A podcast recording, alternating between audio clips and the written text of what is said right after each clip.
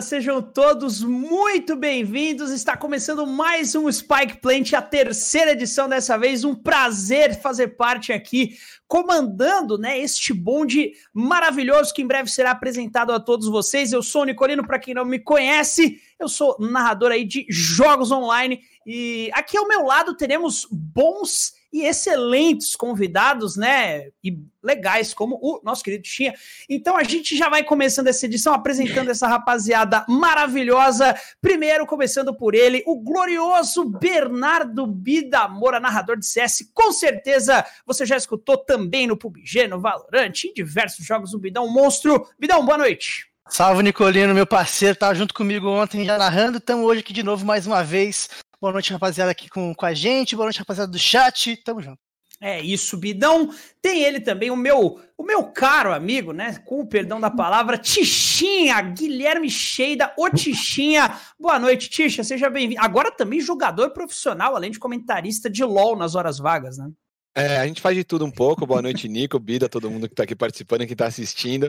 Bem ansioso para a gente falar bastante sobre esse campeonato que já está fechando as qualificatórias, né, hoje, então tá bem legal. Bom, também aqui ao virtualmente ao meu lado temos o glorioso Gabriel, não sei o sobrenome, Pumba, ele que é aí o, o Masterchef da cozinha do Valorant Zone, mandando muitas notícias aí, um, um flood de notícias para você se informar do que acontece no cenário. Pumba, boa noite. Boa noite, Nico. Boa noite, pessoal. Primeira, primeiramente, queria agradecer já a todos os convidados e vamos debater o GC Ultimate aí. É isso, hoje tem bastante coisa legal para falar, mas ainda temos dois convidados, Micaele L. Schmidt. Eu fiz questão de pesquisar para falar acima de todo mundo, tá menos tá do público, eu não achei. Ellie, boa noite. Ela que é a criadora aí do Valorosas, né? Infelizmente, ainda vivemos em um mundo onde tem muita gente imbecil na internet é. e para as mulheres acaba sendo às vezes pior. A Ellie arrumou um refúgio aí para as meninas terem um pouquinho de paz. Boa noite, Ellie. Boa noite a todo mundo que tá assistindo, boa noite a todos os convidados e bora bater um papo sobre o competitivo, ainda prematuro do Valorant, mas que tá tomando forma aí. É isso, e por último, mas não menos importante, Murilo Risse, ele que tem o seu foco, os seus olhos aí no Valorant, um dos managers da Wikipedia. Murilão, boa noite. Boa noite. É... Bom, primeiramente agradeço aí o convite. É confesso que não esperava e, e fico bem feliz aí tomara que consiga acrescentar algum valor aí. Bom, ó, a gente vai começar então batendo um papo sobre o Ignition Series em geral, né? Aqui no Brasil aí tá sendo conhecido como a série de ignição, aquela chama inicial aí pro competitivo de Valorant e muitos campeonatos têm rolado aí pelo mundo, né? Já tivemos alguns rolando na Europa, alguns rolando na Ásia, na América do Norte, onde os parceiros, alguns parceiros da Riot, como alguns times, organizações, DreamHack, Excel, G2, a T1, enfim, diversos parceiros organizam campeonatos com premiações específicas para dar uma fomentada, para alguns talentos começarem a aparecer aí. E, enfim, eu gostaria de abrir essa discussão sobre o Ignition Series no geral, com meu querido amigo Bidão, e ele que esteve no começo, né, acompanhava o CS há muito tempo, viu já um cenário surgir, e Bidão, você sente que esse caminho, né, que a série de ignição aí tá sendo um start legal pro competitivo do Valorant? Ah, sem dúvida, né, cara? A gente dando, dando oportunidade para todas as equipes, não todas, né? Mas muitas equipes inicialmente é, tinha o número, de repente eles tiveram que dobrar esse número porque a galera realmente veio frenética e é muito feliz de, de ver, é um jogo que mal foi lançado, já tem tanta gente interessada em competir, por mais que tinha gente de diversos níveis de, de é, gameplay, né, no caso, disponível, então nós temos a galera que tá já chegando no Valorante, os Imortais, os Diamantes, mas tinha gente até lá jogando com o Tichinha. Quem era jogando contra você, Tichinha? Você pegou platina, pegou prata também, não pegou? Peguei prata, ouro, platina, diamante, todos os elos ali, principalmente nas rodadas iniciais, galera de elo mais baixo. Sim, isso é muito bacana, cara. E acho que realmente é o, é o ponto pontapé inicial a gente ter uma, uma base. Já tivemos vários torneios, como você falou, Nicolino, mas esse aqui vai ser o, o verdadeiro, né, primeiro campeonato de Valorant do Brasil. É, cara, o negócio com certeza vai esquentar, mas aí eu até vou levantar essa bola, o, o Risse.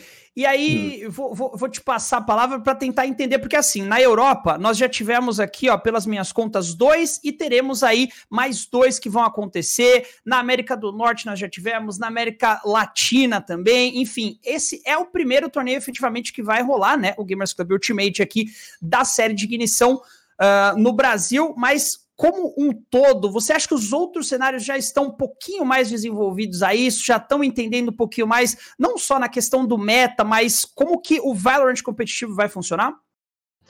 É, eu, bom, como se disse, né, já, já rolaram alguns campeonatos, já rolaram sete campeonatos na, no total. É, bom, eu acompanho um pouco mais do, do cenário europeu, porque, porque eu estou morando na Europa no, no momento. É, e a princípio eles tiveram um campeonato de, de influencers, né, de streamers, é, e depois, agora, recentemente tiveram o campeonato da, da Vitality com, com, de fato, equipes. E eu, eu entendo que já tem, um, já tem um meta já meio que formado já.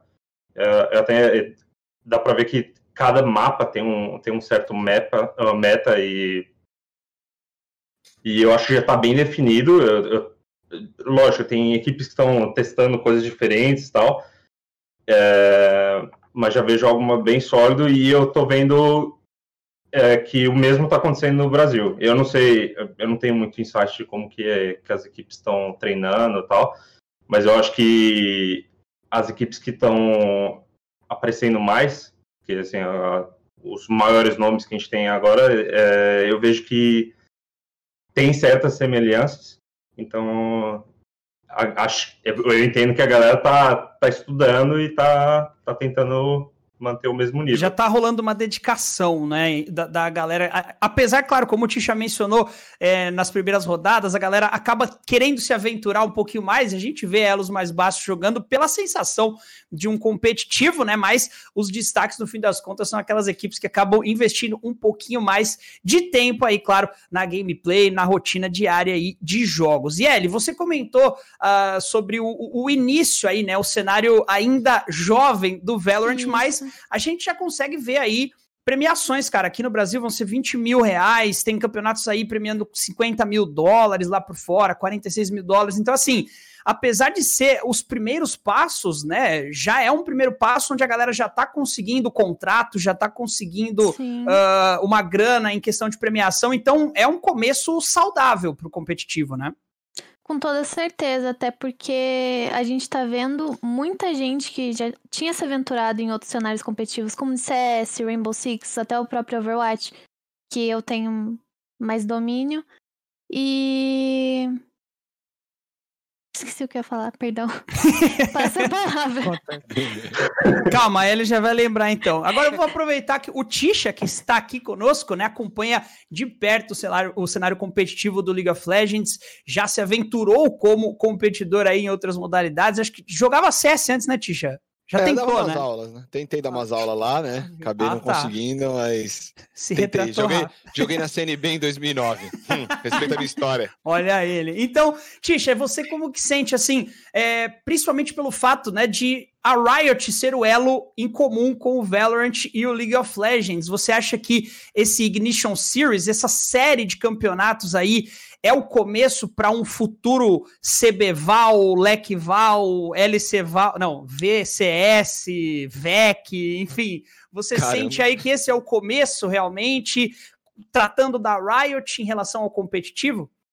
Cara, eu, eu, sinto, antes só de responder essa pergunta, queria falar só um negocinho que eu vi que claro. a Ari deu, puxou sobre como o Valorant está conseguindo né, unir todos os FPS. Acho isso muito, muito legal. Tô vendo que o Niang, por exemplo, tá aí no chat acompanhando. E você tem pro players de todos os jogos. Acho que foi uma parada que eu até já conversei com o Bida até em off. É bizarro você entrar numa partida e no seu time cair um cara que foi campeão brasileiro oito vezes do Overwatch, o outro foi campeão Sim. mundial quatro vezes de Point Blank, o outro que foi campeão do CS, de Crossfire, Sim, e você fica, é mano, tô no, tô no, meio dos caras. Eu acho de que o. É, de tudo, velho. De LOL. É, eu acho bizarro isso. Então... Mundial de LOL? Não, mundial não, mundial não. Caster, caster, pronto. Ah. Obrigado, Bida. Agora você me deixou triste.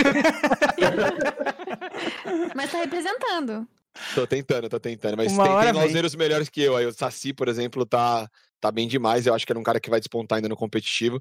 Mas respondendo sua pergunta, sim, é um grande início. Você, como o Bida falou, primeiro campeonato que não é invitation nem nada, é aberto, todo mundo pode participar, montar seu time, então a gente vai realmente ver os melhores jogadores.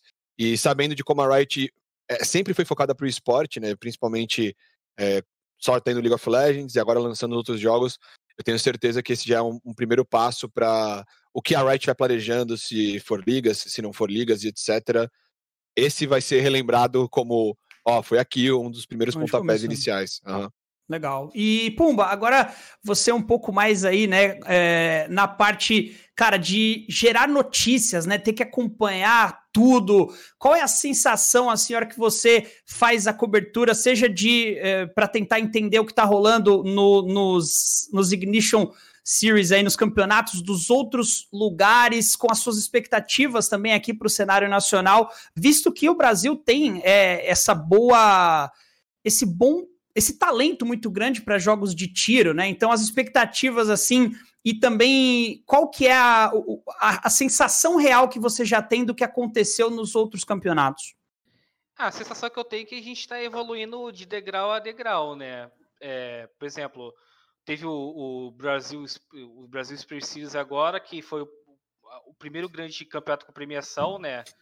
Aberto para a comunidade. E a gente já viu uma mudança de meta, o pessoal acompanhando um pouco o que aconteceu lá no, no torneio da, da T1, é, deixando a Sage um pouco de fora, assim. Então tá evoluindo é, de degrau a degrau, cara.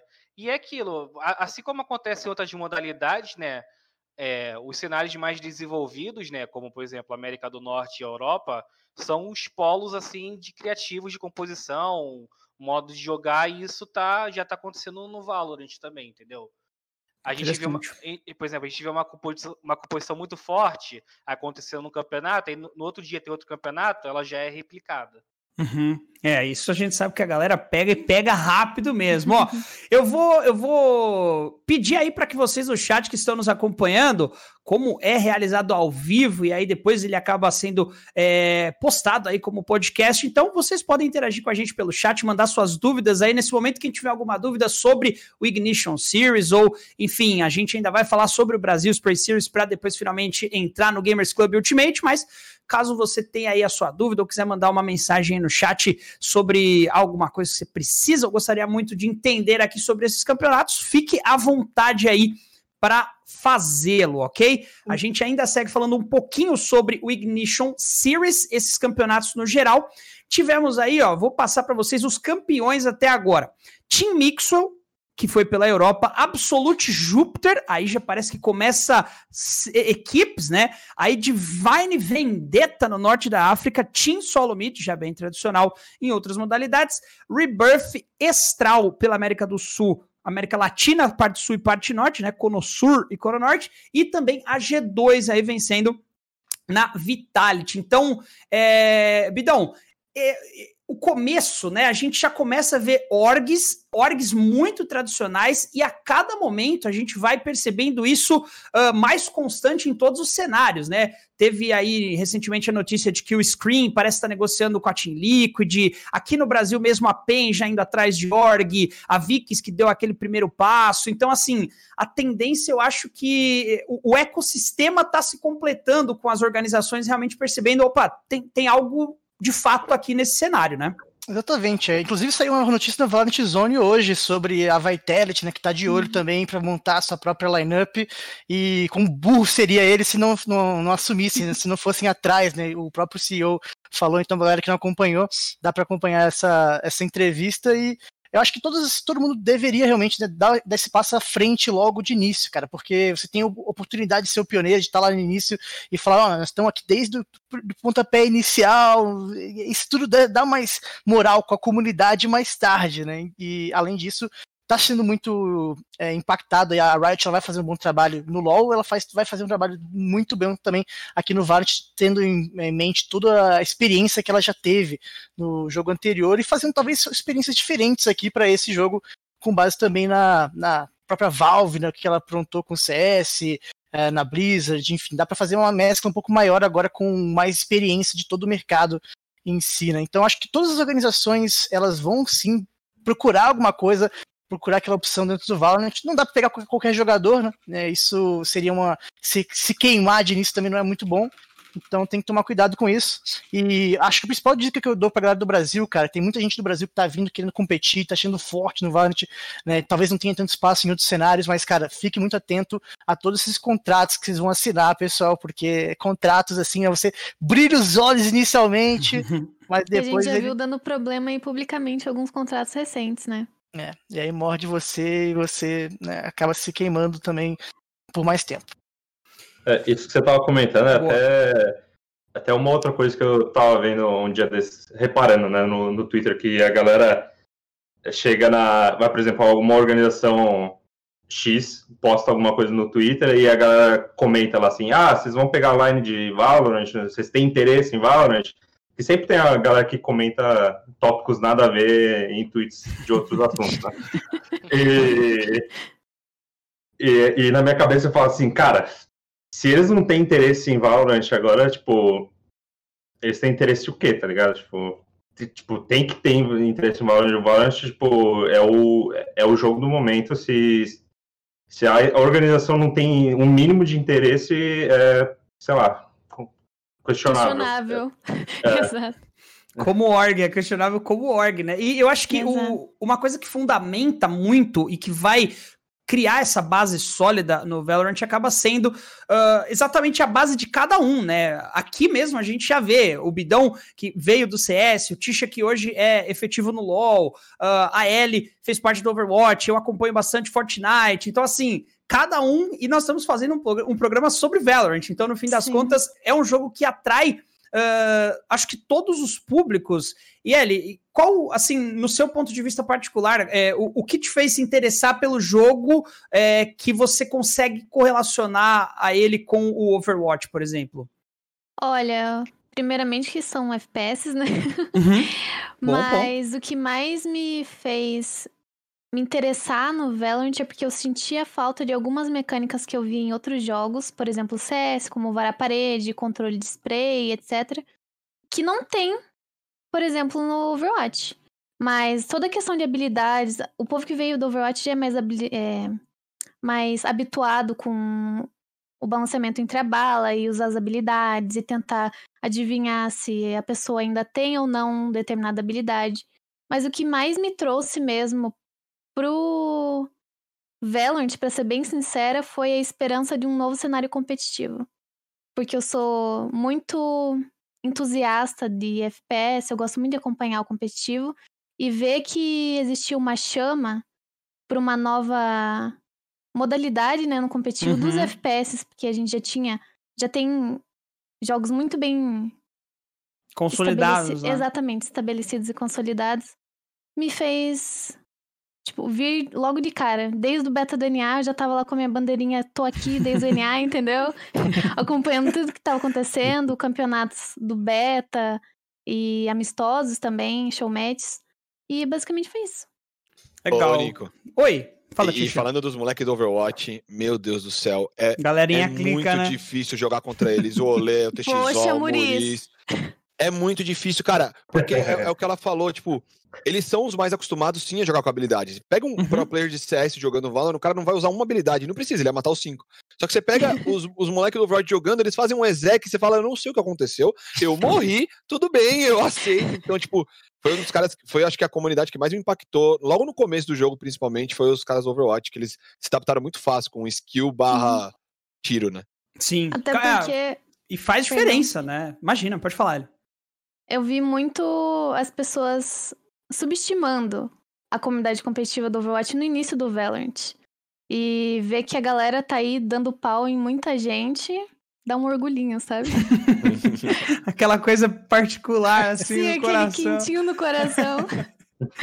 E, ô, Tisha, até aproveitando aí que você é, comentou, e aí agora tentando puxar para uma outra base, né? Você que já, como a gente falou, jogou um pouco de CS, mas hoje em dia é muito mais ativo, né? Talvez não em questão de gameplay, mas acompanha é, a, todos os finais de semana aí, basicamente, enquanto tem rodadas no League of Legends. Ainda assim, o Valorant foi um jogo é, que te entusiasmou o suficiente para você é, participar, jogar, streamar, competir, né, juntar uma galera, enfim, se dedicar realmente ao jogo e não tem tirando que os jogos têm habilidades, mas é o único para, é, paralelo aí com o League of Legends. Então, o que, que te chamou a atenção mais na, na, na, questão assim do Valorant, visto que você também vem do CS, né?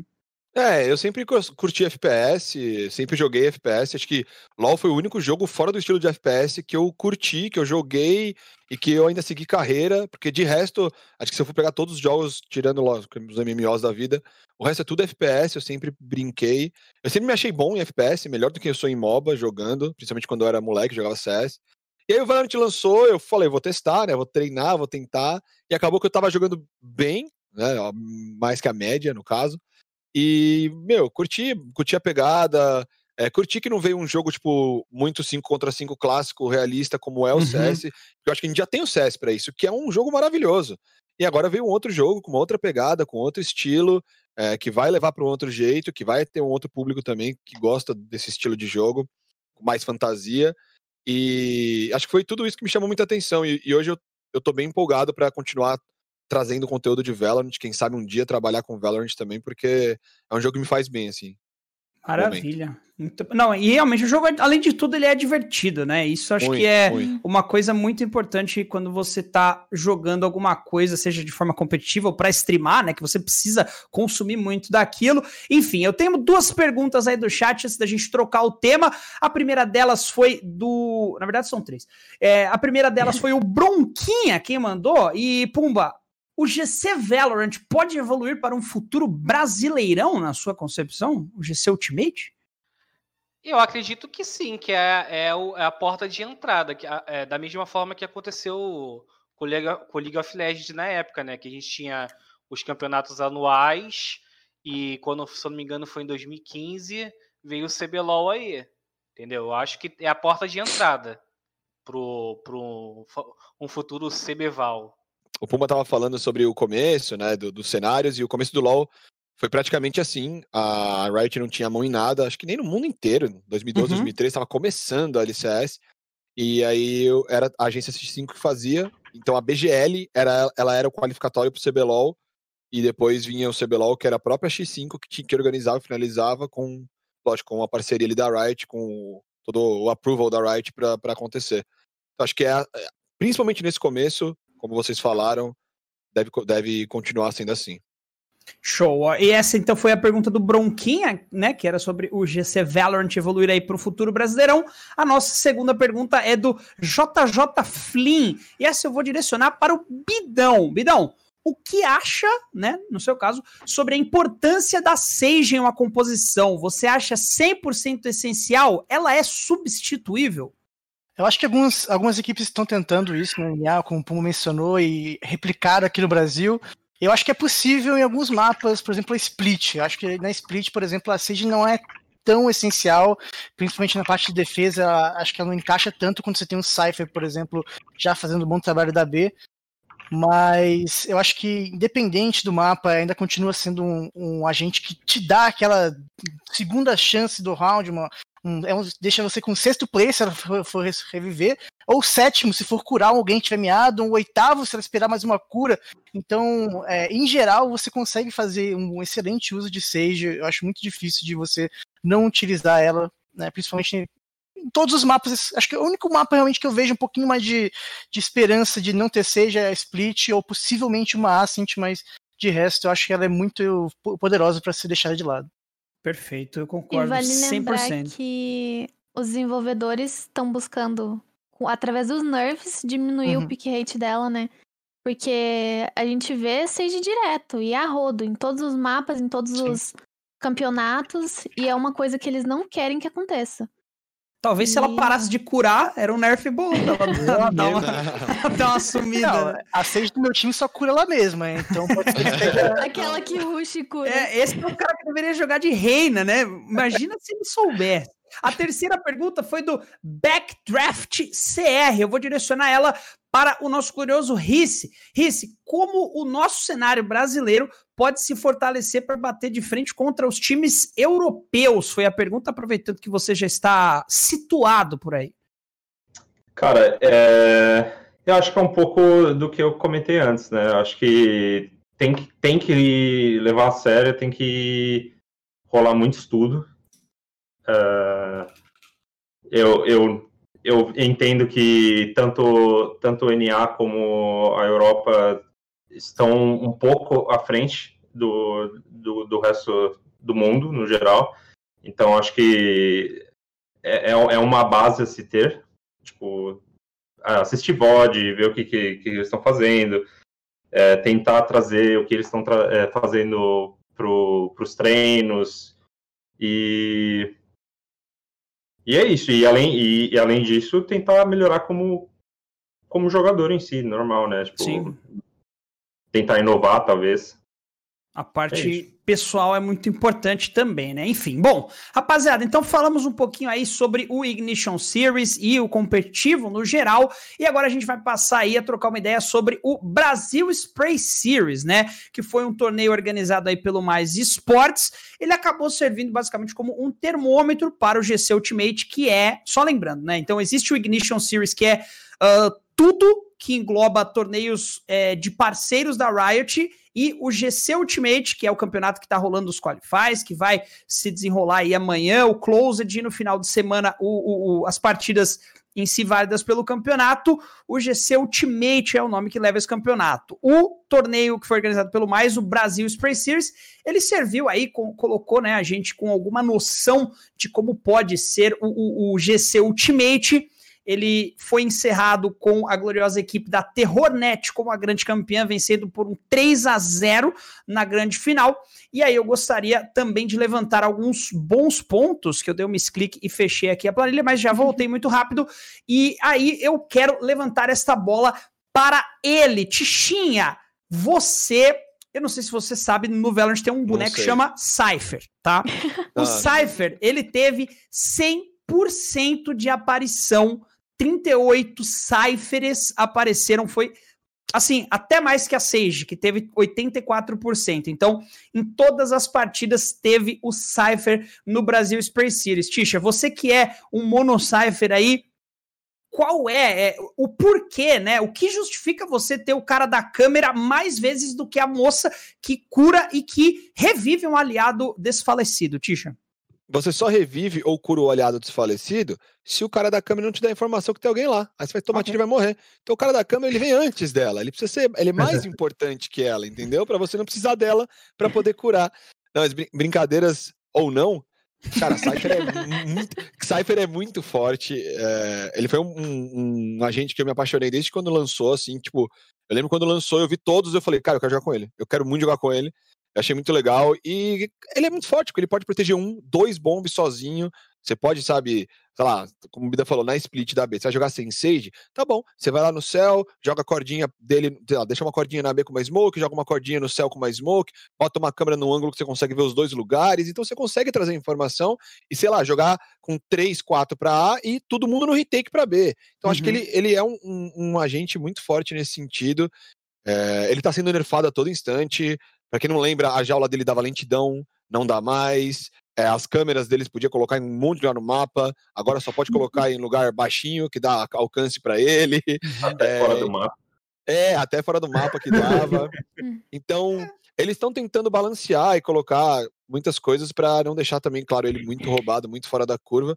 Mas é aquilo, eu acho que esses personagens, esses agentes, tipo Cypher e Sage, eles só vão ser nerfados de verdade quando tiverem outros que, tem, que tenham a função parecida. O Cypher ainda tem o Sova, é um pouco uhum. parecido, mas a Sage, cara, o nerf dela vai ser se o próximo agente que vai lançar em breve, né, for algo que, sei lá, deu um escudo, que deu um corta-cura, já pensou? Ele dá buff uma arma para quando você dá o dano, aquele dano que você tomou não pode ser curado, sei lá, coisas desse tipo, entendeu? Uhum, faz sentido, faz sentido.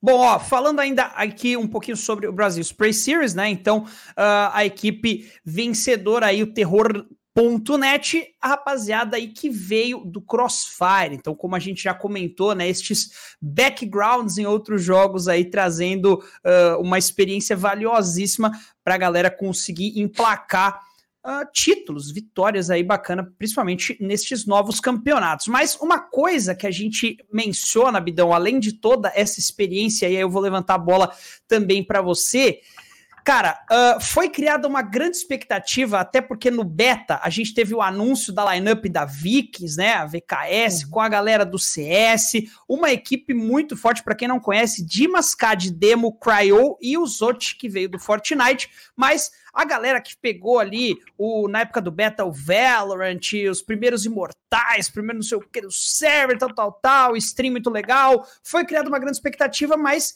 é, mais uma vez, né, porque a gente vai falar daqui a pouquinho do Ultimate, eles acabaram não chegando aos finalmente, né, então... Você acha que essa expectativa ou ainda é algo muito novo? Não dá para a gente criar um hype ainda numa, numa equipe em cima de, de, de cinco jogadores para os campeonatos nesse momento?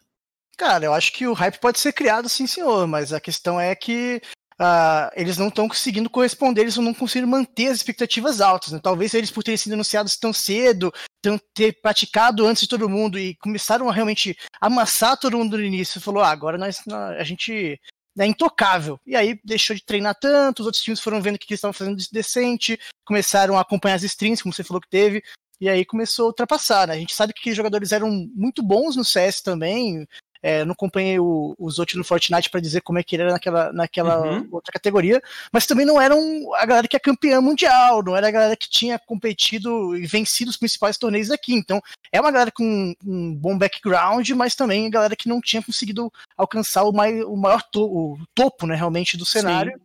E os outros caras foram correndo atrás e conseguiram passar eles muito bem. Perfeito. Eli, agora eu é, quero aproveitar o seu conhecimento, né, valioso no Overwatch e bater uma estatística aqui que na Brasil Spray Series nós tivemos um total de zero Vipers. Então, assim, é, no Overwatch também existia algum campeão aí, boneco, enfim, como que se chama lá, é, que não era utilizado. E o porquê que no Valorant é a Viper? Por que, que a galera não joga de Viper? Na Olha, sua visão, no... claro. Sim. Olha, no Overwatch a gente tinha uma troca de meta muito constante até chegar ao Golds, que ficou bem estável no cenário competitivo por um ano, quase dois anos, né, Risse? Ah, não lembro, mas por muito, muito tempo. Nossa, muito tempo mesmo. Mas a gente teve sim alguns momentos que alguns heróis, como a própria Mercy, ficou meio inviável, que era que foi e até hoje eu acho que é ainda o herói mais jogado, mas no competitivo ela teve uma um decaimento da pick rate dela, mas atualmente no Valorant, e até uma coisa comentada pelos próprios desenvolvedores, a gente vê a Viper como uma agente com as smokes ainda pouco confiáveis pro time. A própria wall dela parece que ela nem existe, as pessoas simplesmente atravessam ela. então acaba que o boneco, se não muito bem utilizado, ele fica inútil pro time. Ela é. Ela foi feita para controlar um. para ter domínio de uma área, controlar uma área. E se ela não consegue fazer isso muito bem, ou existe algum outro agente que faz isso melhor do que ela, não tem por que pegar ela. Uhum. Entende? Então, é isso ainda. Os desenvolvedores ainda estão estudando próximos buffs em cima da Viper, talvez para aumentar a confiabilidade na smoke dela e na parede.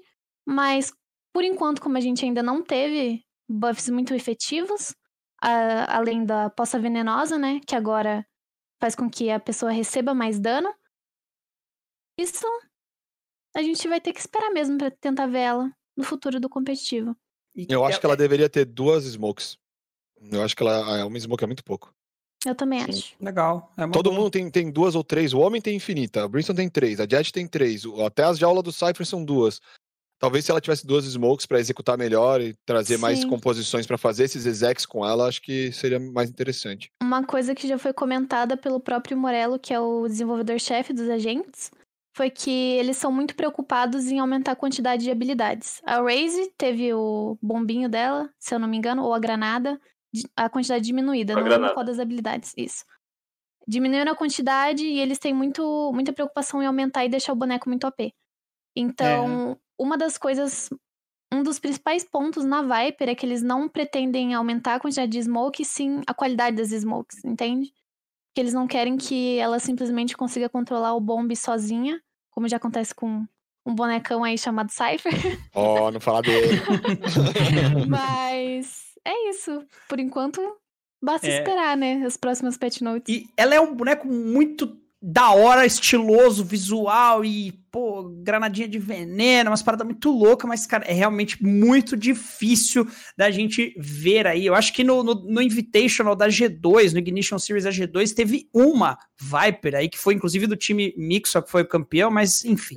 É, agora, oi, Rei. Só, só te interrompendo, o pessoal ainda nem faz o contrato dela, porque é o, o contrato dela dá aquela short horrorosa. Não fala da Short, que eu, como Eu- monojet, Não, entendeu? mas é a única short. Que ser. E, e ainda é uma short, né? Pra É, gente- pô, os caras podiam colocar uma xerife estilosa, toda verde com veneno. Nossa, não, os caras colocaram a Ou short uma lá. Buck, pelo menos, né?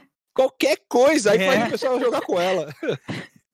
O, eu, eu tava, eu tava só. Eu, tava coment, é, eu li um outro dia sobre. Eu, eu não vou lembrar quem que foi que comentou, mas acho que foi um dos jogadores da, da TSM, da, de Valorant, que tava comentando sobre a quantidade de utilitários, né? Tipo, quantidade de smokes, essas coisas. Porque CS, tipo, você tem cinco jogadores, cada jogador tem a sua flash, cada jogador tem a sua, sua molotov, sei lá, cada jogador tem Cada, cada jogador pode comprar um e aí você tem, tipo, sei lá, cinco no mínimo.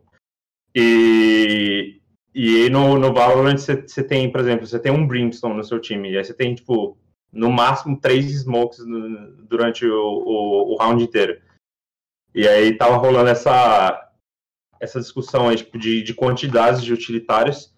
E, e, a- e além disso, né, o, o- essa quantidade de utilitários como estava favorecendo a, a operator, né, que, que tem muita gente que, que comenta que, que tá muito OP mesmo, tá muito overpower. Literalmente.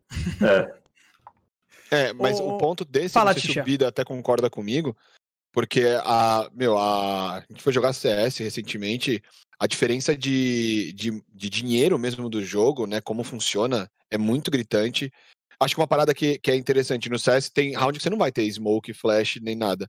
No Valorant você pode ter quase todo o round, todas as smokes, porque você não perde quando você morre, né? Então você pode fazer um eco, só comprar os utilitários, ter o dinheiro pro próximo round de armado, e se no meio do round você quiser usar alguma coisa porque você acha que vai ganhar esse eco, Vê que ainda dá, usa. né? Vê que ainda dá, você usa. Se não, você guarda, morre lá e guardou as coisas, né? Coisa que no, no CS não dá pra fazer. O Então acho que com certeza é round eco, round armado, round eco, round armado. Você não precisa fazer mais do que isso. No CS você tem situações onde é forçado a fazer dois ecos seguidos, ou um forçado, um eco e um armado logo depois.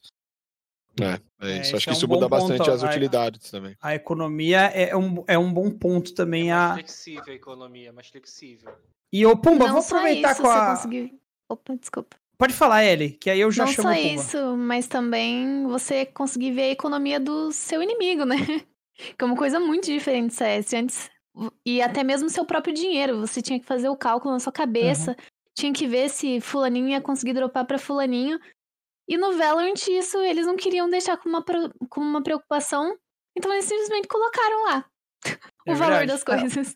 Isso é uma coisa que realmente ajuda bastante, né? Para um jogador de CS profissional, assim, ele consegue fazer uma- um cálculo mais ou menos de quanto que sua equipe tem, quanto vai ter no próximo Uhum. round, quanto o inimigo tem, mesmo sem informação. Você sabe se é um armado, se é um eco. Claro que pode vir uma surpresa de vez em quando, mas em geral você tem uma ideia. né? Só que agora que a gente tá acostumado com o Valorant, a gente só quer o Valorant, assim, né? É, Tá preguiçoso já. Ou precisa CS. burfar o CS, né? Precisa Dá aquele, burfar. dá aquele rab, dá uma olhada na economia Uhum. e tal. Mandar Sabe abraço Esse- pro a bem, Nubank. pessoa tem né? ult. Isso é uma coisa muito engraçada, porque eu que venho do Overwatch, a gente tinha que calcular a porcentagem da, da ultimate das pessoas na cabeça. Então Uhum. sempre tinha uma pessoa que era designada, designada a função de ultimate tracker, e a pessoa tinha que contar a ult de todo mundo e falar: tem ult, vai usar ult, não sei o que, não sei o que lá. Agora tem lá o pronto. Acabou. Você precisa contratar um matemático e um É. físico pra jogar no seu time. Eu não sei administrar nem minhas finanças, vou saber a porcentagem da ult do cara do outro time, não é nem do É. meu.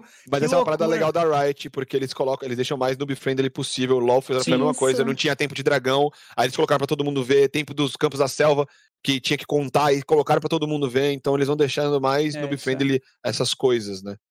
O... Voltando um pouquinho nas estatísticas, Pumba, aqui do, do Brasil Spray Series, eu queria comentar com você e pegar sua visão aí sobre os duelistas, né? A gente vê ah, porcentagens tirando a Jet ali, ó, o Fênix foram 34% das vezes, a Reina 28% das vezes e estou perdendo um aqui na tabelinha. A Reise, 60% das vezes, ela um pouquinho acima da média, ela compensa aí a Jet, que foram 7%. Então, uh, na categorista, na categorista do Elias, na categoria duelistas, você sente esse balanceamento legal, a Jet ainda fica um pouquinho atrás, ela é um boneco mais individualista, porque o Fênix ele ainda tem a Flash, né? A Reina também.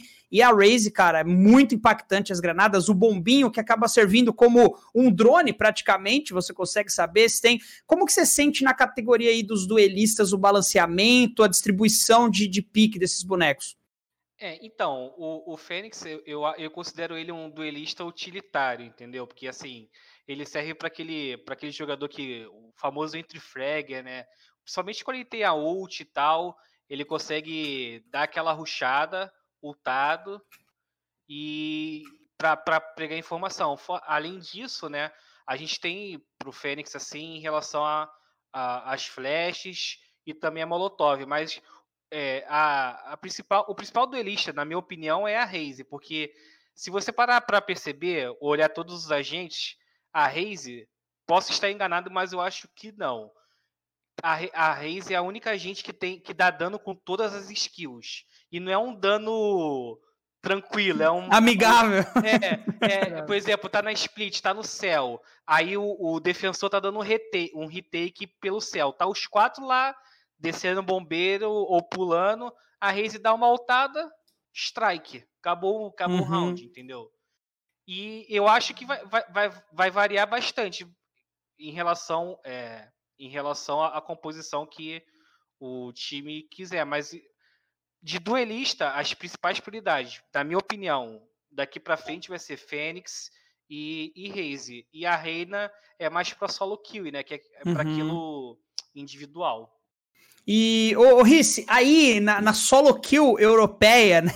É, você vê muita jet, aquele cara que entra solo, pega jet. O máximo que ele faz é pedir uma parede Sage pra ele pular e fazer uma play de ult. Ou como que tá a distribuição? Porque assim, eu, eu pergunto especificamente da categoria duelistas, porque eu acho que nos outros, o homem, depois que o jogo foi lançado efetivamente, ele voltou legal para jogo. A smoke dele tá mais útil, uh, a, a, flash dele agora realmente é uma skill que funciona. O Brin é impactante, o Breach é impactante. Então, assim, eu acho que no duelista a gente acaba tendo. Só a Viper, né? Mas ainda não é um boneco criado efetivamente, mas eu acho que nos duelistas tem muito, a Jet tá esquecidaça e os outros assim eu não vejo tanto balanceamento. Eu vejo a Jet mais como um boneco de solo kill para você que não quer depender, quer fazer um pique de operator e já sair. Como que é aí no, no, no cenário europeu? Uh, cara, é que comparar competitivo com, com solo kill é meio complicado, né? Uhum. Porque, cara, solo kill as chances de ter jet são bem altas. É, é, é, isso, tipo, a galera curte o boneco que dá dano, curte matar, curte correr, e, e é isso, vai, vai, vai, vai sempre ter jet, né? Então, é, sim, tipo, rola bastante jet. E... e pro competitivo aí, nem aí, você não enxerga ela funcionando de maneira alguma. É, eu, Bom, eu, eu vejo funcionando. Tem, tá, tem alguns times que, que rodam. É, tem até o, o Dimas. É, eu, eu, vi que ele tá jogando Phoenix ultimamente, mas o Dimas ele, ele tava rodando bastante Jet. É, o Rank Yoshi também do anuncia aqui. É, então eu acredito que tem, tem espaço, sim, tem, tem o que estudar e aprender em cima do, do boneco. Mas é, talvez no, no, no, no, meta atual, no, na, na questão de patch, existam opções melhores. É, é assim que eu entendo. Mas, é, mas também, por exemplo, aqui na Europa você tem, você tem um Mixer também, que, que jogou o último campeonato da, da Ignition Series, Series e e os caras deram um pau em todo mundo. e o cara só jogou de jet o campeonato inteiro. A jet dele é quente, né? Enfim, é. É, é, tem espaço para todo mundo, mas claro, precisa aí dessas uh, adaptações. Antes da gente entrar no. Posso falar? Posso Pode. Eu queria fazer isso? um comentário também. Pode falar você, Pode falar. tá. é, eu ia falar que o. Pra mim, os duelistas eles são todos muito úteis, mas depende realmente, realmente a característica de cada jogador, né? Você precisa. Não, ontem eu comecei com fazer exatamente sobre isso, né? Porque ele gosta de jogar de Sage, mas pro estilo de jogo dele, que é um cara que gosta de operator, que é um cara que gosta de dar o primeiro pick, não pode ser Sage. Você precisa ser. Então você não precisa. Você uhum. não, tem que tentar mudar o seu estilo de jogo por conta do agente. Você pode mudar o seu agente baseado no seu estilo de jogo, para mim faz mais sentido, a não ser que você seja parte de um time profissional, e aí talvez precise fazer alguma coisa diferente, enfim. Mas para você jogar o seu, a sua partida, você precisa de um agente que faça sentido para você. E eu acho que todos os duelistas, eles têm realmente muitas uh, propriedades. O Phoenix, que era o, o agente que eu menos achava interessante, eu acho que tem um fator que, que é um fator de intimidação que é muito poderoso. Quando ele usa o ultimate dele, o, você corre, você faz com que o time adversário, assim como o ult do homem, por exemplo, uhum. você, o time adversário ele fique realmente mais recuado, fique menos a vontade de agressivar naquele instante, e aí fique preocupado com, com a retaguarda, fique preocupado para não entregar, porque você pode matar o Fink soltado, mas você não vai ganhar nada com isso. Ele uhum. só vai uhum. perder aquele. Então só tem a perder com, com, com aquele boneco. A Jet é um, realmente um boneco bem individualista, mas ele ainda assim pode ser utilizado de maneira excelente. Eu acho que depende realmente do jogador ser um master com aquele, com aquele agente. Eu acho que é um dos bonecos que tem uma curva de aprendizado muito grande e um, um teto realmente gigantesco para você atingir, que você pode confundir muitos adversários. Né? Então acho que. E a Reina, é, que vai ser o rei. Né, a reina vai ser o rei, vai ser complicado. Vai ser o, o dono de, de, de, todo o ranking baixo, né? Porque se o cara tiver uma boa reina, o galera do ranking baixo não vai entender que é só quebrar a, a flash dela. É, tem, a galera que não conheceu o jogo tão bem vai sentir bastante contra a Reina. Mas a partir do momento que você já entendeu qual que é a função do boneco, todo a, o poder dele, só o Ultimate realmente que assusta, que atira muito rápido. É uma coisa nessa que o, o Bia tava falando, desculpa, ele já deixou, já, já volta. É, as frases dos personagens mexem muito com os times, cara. Os barulhos. Você vê a Reis gritando lá vai fogo, você fala, tá, eu tô. Ela vai vir, cadê? Onde tá vindo? Ou o Phoenix gritando alguma coisa. Ou o ult da Jet, né? Que ela não se mete próprias, comigo. As próprias ults, até porque o barulho das ults não é no lugar onde a pessoa ultou. Uhum, então é, você não é sabe onde é que a pessoa tá. Isso deixa você muito confuso mesmo. E óbvio e que impacta medo. a gameplay. Sim. Pelo amor de Deus, lá vai fogo, você já. Cadê o lugar pra você? Separa, separa, separa. Exato. Até porque já fizeram até uma piada quando o jogo entrou o patch que o noclip tava liberado para todo mundo, que a única maneira de fugir da ult da Raze era usando o noclip. e saindo correndo pro céu. Sim. É que quando, aquela, quando a bazuca vem, parceiro, é, é tela cinza. Exato. Mas o que eu ia falar sobre a Jet, eu como mono Jet, entendeu? Da solo kill, é, eu vejo muito a Jet, principalmente observando o Dimas, né, aqui no cenário brasileiro, e também o Breeze, que tá jogando muito, muito, muito bem de Jet, é que eu vejo ela mais em mapas verticais, como o Ascent, por exemplo, que tem muito relevo para você subir, e você fazer playzinho, e você conseguir se esconder. E mas uma coisa que eu vejo é que, assim como o Bida falou, quando a pessoa não masteriza o boneco, o time precisa rodar em volta da Jet. Isso não funciona. Entendeu? Os riscos em cima do único. Você apostar num único player uhum. é muito 50-50, digamos assim. Ou ele faz tudo pelo time, ou ele não faz nada pelo time. E você apostar tanto nos, nos campeonatos iniciais agora, né, que tá dando a chama, pro competitivo do Valorant é muita coisa, porque como o próprio Vida tinha falado antes, você tá dando o teu nome. Você tá tentando falar, estive aqui, essa aqui é minha marca no início do cenário competitivo do Valorant. E se depender de um único jogador no time, é meio complicado. Então, eu Real. assino embaixo em tudo que o Bida falou em relação a Jet. é, o Bida sabe demais.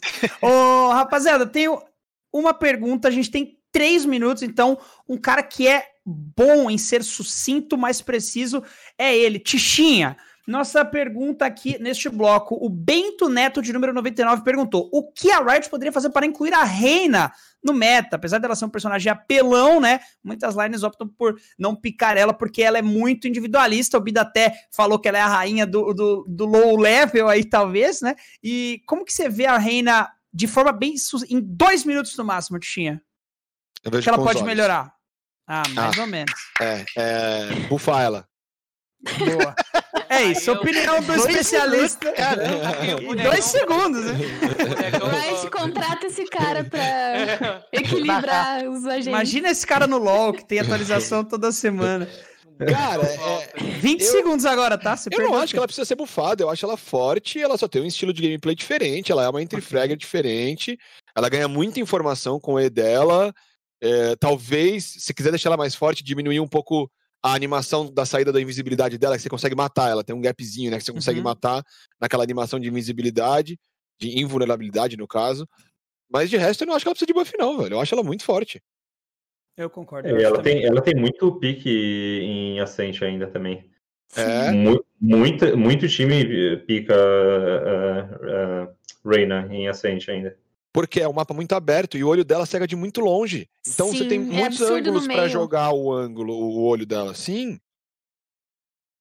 Boa, Sim. boa, gostei. Então, não buffem. Agora a gente vai para o nosso terceiro bloco, o GC Ultimate. Agora sim, efetivamente, a gente vai falar aí sobre o campeonato que faz parte da série de ignição, né? Aqui uh, do cenário brasileiro, o GC Ultimate que teve uh, um, um, boom, né, gigantesco aí, eram iniciais 256 vagas, cara, foi coisa de cinco minutos, caiu o site, parou tudo, Trading Topics, e aí, nossa senhora, que teve que abrir uma nova inscrição e mais 256 times entraram, então o Closed, que rola amanhã, inclusive aqui neste mesmo canal que você assiste, era para ter rolado ontem, mas, cara, 512 equipes, muita preparação, muita gente jogando. Olha o tamanho, né? O potencial que isso tem.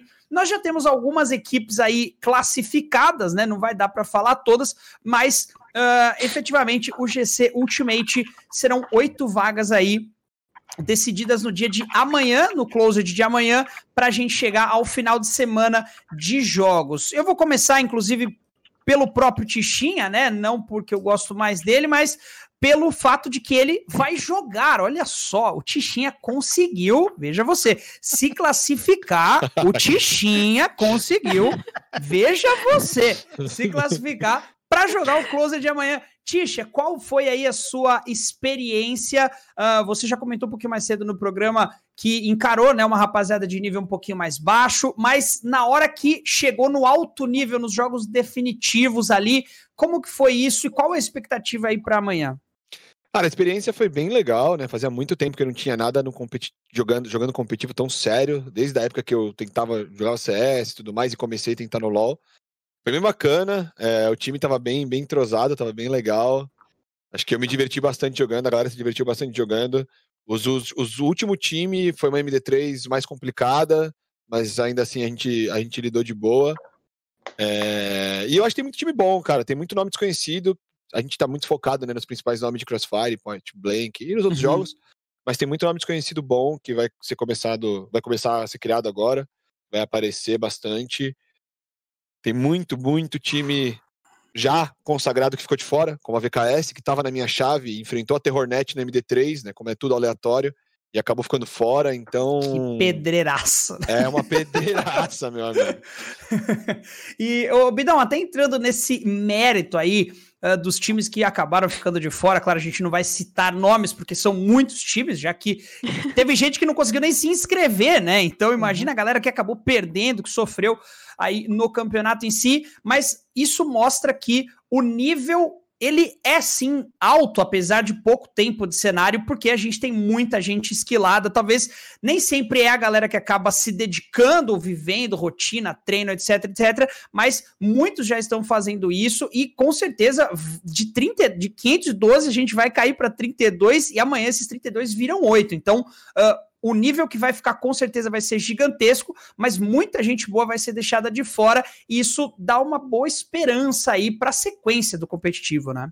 Ah, com certeza, cara. É algo que a gente também estava meio que no, no, no, vazio, na esperança de saber se ia dar certo, o Valorant do Brasil, se ia crescer tão rápido quanto cresceu. Inclusive, né, é, para quem está fazendo solo kill, por exemplo, não solo kill, mas fazendo a sua, sua seu ranqueado da madrugada, tem muitas vezes que não encontra jogo lá no Imortal, né? Demora horas, e a pessoa posta no Twitter falando, pô, tô aqui uma hora em duas pessoas procurando uma fila e não encontro às duas da manhã de um sábado. Como assim?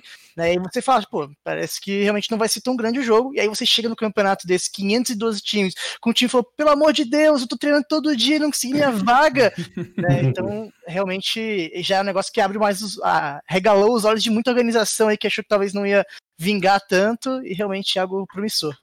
Ah, e eh, rapidinho. Diga, Pumba. A, a gente vê o tamanho aqui no Brasil com 512. Na Oceania, o torneio teve 1024 vagas. Então, então é mundial o negócio. Né? Se tivesse 1024 vagas aqui a lotar, se tivesse Tinha, 1.500 é... vagas aqui a lotar, eu tenho certeza, cara. Tenho certeza. Não, o da, Oceania lotou com 1024. Então, com 1024 por... lotou. Até porque a própria produtora executiva, Ana Dolon, ela já tinha falado que eles esperavam muito do Brasil, porque já sabiam que aqui a gente gosta do FPS, né? E tem talento, né? Sim. É, nem, nem só gostar, tinham, né? É. E eles já tinham muita esperança que aqui fosse um cenário bem consolidado, sabe? E a gente já começa a ver, por exemplo, as no-orgs surgindo, né? Os anuncia-aquis, os fakes aí que com certeza em breve devem achar uma casa, as organizações. É, e Pumba, você que acompanhou como jornalista aí uh, o cenário profissional de Counter-Strike por um bom tempo, uh, as organizações estão crescendo o olho já, como a gente falou aqui, para o Valorant. Talvez o, o, o, movimento nacional aí mais uh, que gera o maior interesse, acho que não só pela org, mas pelas personalidades envolvidas é a Falcol, né? Uh, cara, Pava Michel, para falar o contrário aí. é... Pava, Michel, Kogu, BLD, o Kalil, que é um.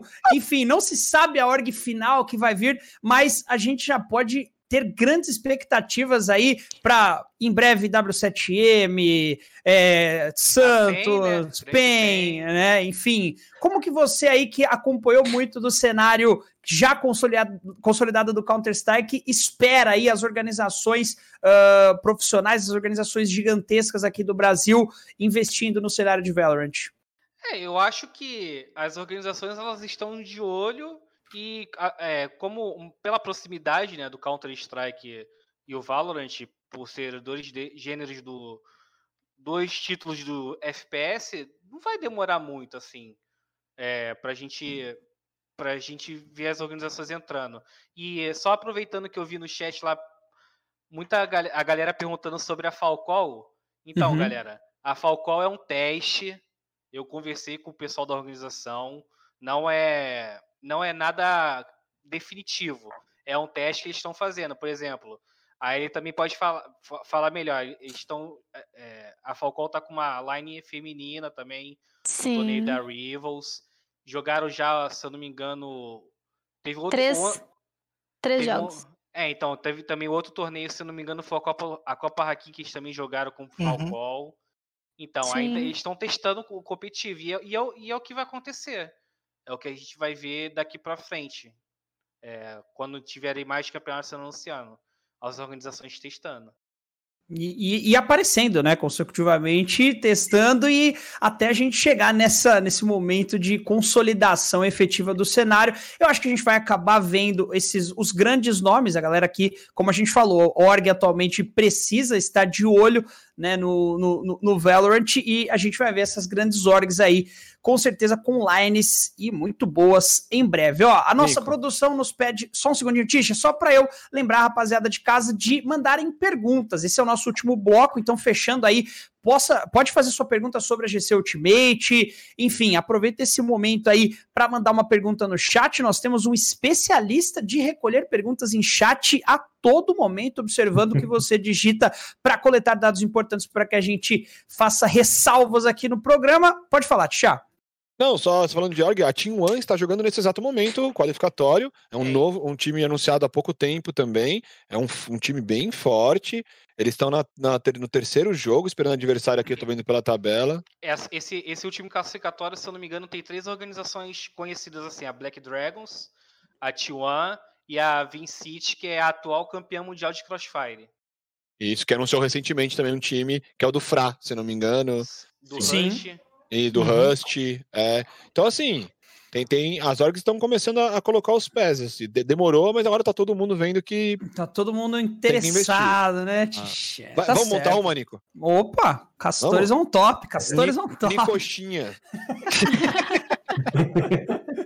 Ô, rapaziada, chegaram algumas perguntas aqui, ó.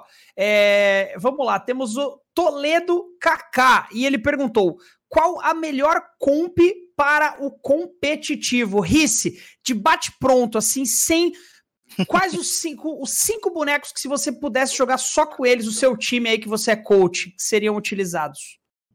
Uh, Sage, Raze, uh, Sova, Cypher e, e ou Homem, dependendo do mapa, sei lá. Interessante. Acho Eu sempre isso. fiquei curioso pelo Sova e Cypher trabalhando junto, mas é muita informação, né, Pra você tendo um bom Sova, né? Tendo um bom Sova aí que sabe fazer as flechas, cara, é muita informação de mapa e segurança de bomba. Também acho que faz bastante sentido depois que você para pra, pra pensar, porque é, é aquele negócio, às vezes você fala, ah, os dois fazem meio que a mesma coisa, vamos de Cypher, né? Mas tendo os dois, é quase que o map hack liberado aí. Ah, agora teve o Toledo KK e agora o Gustavo KKK mandou. Tem uma pergunta. Por que Cypher é must pick e o que a Riot pode fazer para criar personagens que no futuro possam substituí-lo? L, na sua visão aí, o que, que pode ser um boneco que você fala, "Ah, eu vou escolher ele no lugar do Cypher? Já parou para pensar nisso? Pra ser bem sincera, eu acho o Cypher muito completo. Então eu não consigo ver um possível boneco que substitua ele completamente, porque ah, os fios dele são. passam muita informação e dão um controle, dá aquele medinho assim de você dar aquela avançada achando que o cara já tá mirado em você. E a própria câmera que você consegue spotar e você consegue pegar informação. Eu, sinceramente, não vejo um, um possível substituto, mas eu vejo possíveis counters. Ou, Ellie. por exemplo, oi? No Overwatch tem algum personagem que é um hacker? A sombra. Tem. Ela, Tá aí. mas ela. O que eu ti- Então, isso que eu ia falar. O que eu vejo como um possível boneco que possa counterar é algum agente com uma habilidade que possa spotar os fios, a câmera, entendeu? Tem um painelzinho, sei lá, como a IQ do próprio Rainbow Six, que ela consegue ver os- todos os gadgets eletrônicos a partir de um Hum. dispositivo que ela tem aqui, que ela faz assim. E daí, no caso, ela só fica com a pistola dela, então seria interessante algum, alguma mecânica desse tipo, sabe? Legal, é, é- é uma boa linha de raciocínio. É, não um substituto, mas um cara que anula, né? Se tem ali, Exato. a gente. é, Bom, vamos lá. O Pedro Reis, de número 42. Eu acho que muito time de futebol vai entrar no Valorant. O que você acha, Bidão? Acho difícil, né, cara? Ah, acho que pode ser que tenha assim no futuro, mas o problema ainda seja, ainda é de você tá matando um ao outro, né? Por mais que você não esteja mostrando sangue, agora é faísca que aparece, tudo mais, isso ainda pode ser um grande preconceito de muitas é, grandes marcas, muitos grandes clubes. Acho que com o tempo pode sim é, é, ter essa entrada, espero que tenha. Mas eu ainda acho que não vai ser tão simples como né, nesse ano ou até no ano que vem. É, eu acho que, que essa é, até a questão de sangue e tal, acho que logo no beta a Riot comentou que, Vai ser essa faísca. que tem que desabilitar o, o sangue né, no, no Uhum. competitivo. E também tem a questão de, igual do, do Counter-Strike, eu, eu acompanhei um pouco aqui na, no trabalho mesmo, que a, a- tem muita crítica em cima do nome terroristas contra terroristas e tal. E o Valorant já chegou, já, pô, é atacante contra, contra defensor. É, é isso, não, não, não tem não tem terrorismo, não- nada. Então, É, é, não é ST4, né? Não é uma bomba, é Spike, né? Sim. Então, teoricamente é uma outra coisa, mas ao mesmo tempo, no fundo, né? Bem amigável para todos É. os públicos. E é- é- acaba, né? Você consegue coletar informações suficientes para errar o menos possível. Acho que a Riot mandou muito bem nesses detalhes que, por exemplo, o, o- CS na China lá chegou ou no Japão, enfim, um tempo depois, ou não podia ter sangue, coisa que tinha caveira não podia ser usada, não podia Na aparecer. China. É, então É, não pode. Não pode. Então, pode, é. é. fato que alguns lugares levam essas coisas, algumas marcas deixam de investir também por esse tipo de coisa, enfim. Eu Mas uma pergunta do Diga, Melo aqui, que falou que se para ter time de futebol tem que ser atacante contra zagueiro. e às vezes tem zagueiro até no time atacante, né? Ó, o HZSZ Flash X falou: Quais times têm mais chance de vencer o GC Ultimate? Pumba! É difícil porque são 32 times ainda, né? Amanhã talvez a gente consiga ter uma resposta mais concreta assim que os cara velho for eliminado.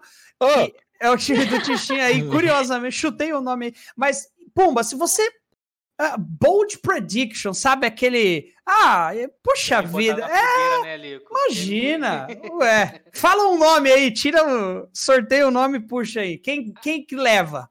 Eu, eu vejo três grandes favoritos, né? Game Landers, Terranet e Bottom Frags. Ok. Esses pra mim são, são passados vencedores. São Exato. Tier S Brasil hoje. Tier S Brasil hoje. Só que a gente tem um, infelizmente, tem um problema que é sorteio de chave, né? Uhum. Se, e é, para se, se classificar para o torneio principal, o time precisa vencer é, duas partidas. E a gente pode ter a sorte barra azar de, de ter esses dois confrontos entre essas três equipes. Yeah, Mas que vai ser jogão. Não, é, se for uma chave dessas. É, vai ser, seria vai ser ruim, né? Nossa, que jogões! Uma final antecipada, né? Dupla final antecipada. Desses três, para mim, o que eu melhor vi jogando foi a Game Landers, na minha opinião. Né? Por mais que a Terronet venceu o último campeonato, a Bottom Frags venceu também campeonatos com muita facilidade, com muita maestria. Para mim, a, o jogo que a Game Landers trouxe daquela vez me, me encantou de uma certa maneira. Vamos ver se eles vão conseguir manter aqui essa expectativa. E, a, e a, só, só, só para finalizar aqui, eu acho que eles até vêm com, com uma coisa boa, que eles não têm jogado. Então a gente tem pouca informação deles uhum, uhum. desde a Copa Hakim. E a Copa Hakim foi um, foi um torneio diferente, foi um torneio de influenciador, estilo Invitational, né? Sim. Nesse agora não. A gente tem informação de que um mês. E um mês já passou, já aconteceu muita coisa no uhum. jogo. Ó, então a gente vai para a última pergunta aí antes dos nossos do nosso, né, encerramento, porque é um só, e ela foi dele, Rie Master número 23. Como vocês veem a possibilidade de times mistos, homens e mulheres, no cenário competitivo de Valorant? É, Ellie, no cenário de Overwatch, tinha time profissional que misturava? Porque no CS, ah, eu não me recordo, uh, talvez fake, mas assim, efetivamente organizações uh, profissionais competindo e no Overwatch rolava isso, e como que você, que é a criadora, inclusive, do Valorosas, a gente recomenda a galera muito a dar uma conferida lá, como você enxerga aí o time misto? Olha, no Overwatch a gente teve times mistos, inclusive uma mulher foi pra Overwatch League, que era o topo do topo do Overwatch, que é a Gregory. Ela jogava de Zarya e tudo. E no, no cenário sul-americano a gente teve uma única menina que jogou. Ah, na verdade, recentemente, né? Tiveram duas. Mas a Moon e a Win98. O Win98 foi a menina que mais permaneceu em questão de tempo. Inclusive uhum. ganhou uma Contenders e ficou duas vezes no segundo lugar no torneio sul-americano. E sempre foi muito difícil pela. Eu sempre escutei muito sobre elas falando sobre competitivo, porque sempre teve machismo, querendo ou não, né? É uma hum. coisa que tá na sociedade, então é óbvio que nos nossos queridos joguinhos online vai ter um reflexo disso, porque somos pessoas. Mas eu me sinto muito esperançosa, porque atualmente a gente já vê mulheres jogando. A gente já vê a Naxi, que jogou a própria Ignition Series num time que ela era a única mulher, mas dando muita bala e até mesmo carregando o time dela, entendeu? Isso dá uma esperança, porque a gente vê que o Valorant ele não tá começando com um cenário masculino e feminino separados. Uhum. A gente já tá uhum. começando com uma mescla. E tudo que a gente quer, eu posso dizer como mulher, é que a gente batalhe pelo nosso espaço e a gente consiga ficar em harmonia, entendeu? Perfeito. A gente consiga mostrar o nosso valor e a gente consiga essas vagas em todos os times, independente, tipo, não, não precisar de line feminina. A gente quer jogar todo mundo junto. A gente quer jogar como jogador, jogadora, no caso, né? e não como jogadora e jogador, no caso. Não, cara, é muito. E a gente viu, pô, a Pan a Cami, Choliana. Tricampeã, cara. É, é, tricampeã. E em time misto. Então eu acho que esse ponto que ele tocou realmente, já começar dessa forma, eu acho que faz toda a diferença aí do que começar separando é, e mostrando que, pô, juntos somos mais fortes. Ganhamos três aqui. Quem. Tem gente que precisa de complete aí, alô, Pan, o Tichinha vai entrar em contato amanhã, tá faltando um no time. Por favor, aí. passa o valor do contrato, a gente vai conversar.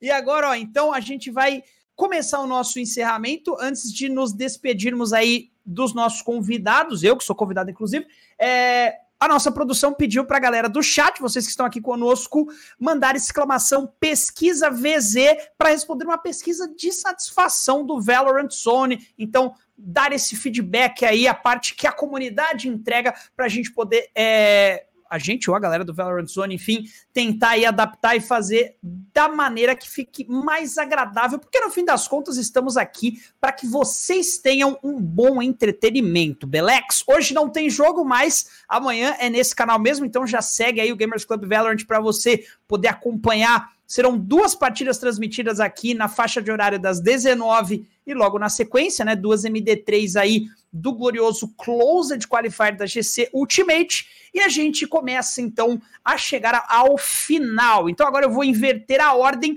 começando a despedida por Murilo Risse. Murilão, obrigado pela presença. Pode mandar o seu abraço, o seu beijo, seu salve aí para rapaziada.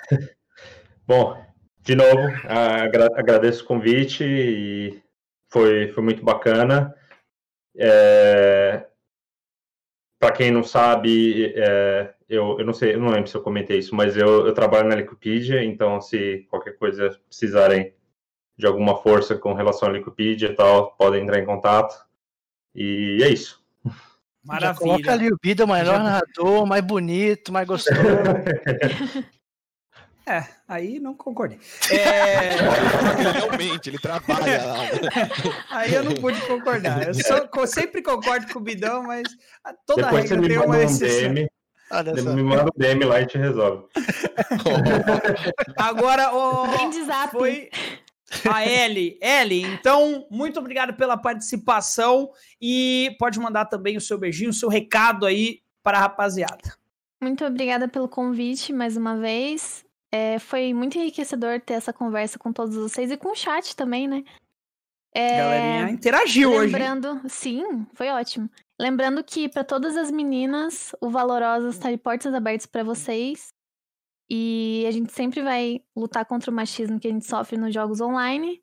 E não estamos sozinhas. Estamos aqui e a gente não vai escalar para isso. E mais uma vez, muito obrigada a todo mundo, o chat, os convidados. E é isso. Maravilha. O Valorosas é, dá para encontrar pelo Twitter? Dá. É dá arroba. Pra... Arroba Valorosas? No... Eu vou criar um Twitter já ah, pra, pra ele, maravilha. mas tem a matéria no Valorant Zone com o invite. Perfeito. Então, já facilita para vocês procurarem lá. Valorant uhum. Zone, inclusive, recomendamos muito aí, tem conteúdos maravilhosos, notícias. E falando em Valorant Zone, falamos nele. Gabriel Pumba, obrigado pelo convite para mim, poder te agradecer por ter me convidado e eu agora vou ser convidado meu para se despedir da rapaziada. Gostaria de agradecer a todo mundo presente aqui, Bida, L, Nicolino, mestre de cerimônia hoje, o Risse e o Tichinha. Vocês enriqueceram muito o debate de hoje. E já vou deixar um aviso, hein, galera. Próximo é, deve ser dia 21. Quarto episódio vindo aí já semana, já na próxima semana, hein?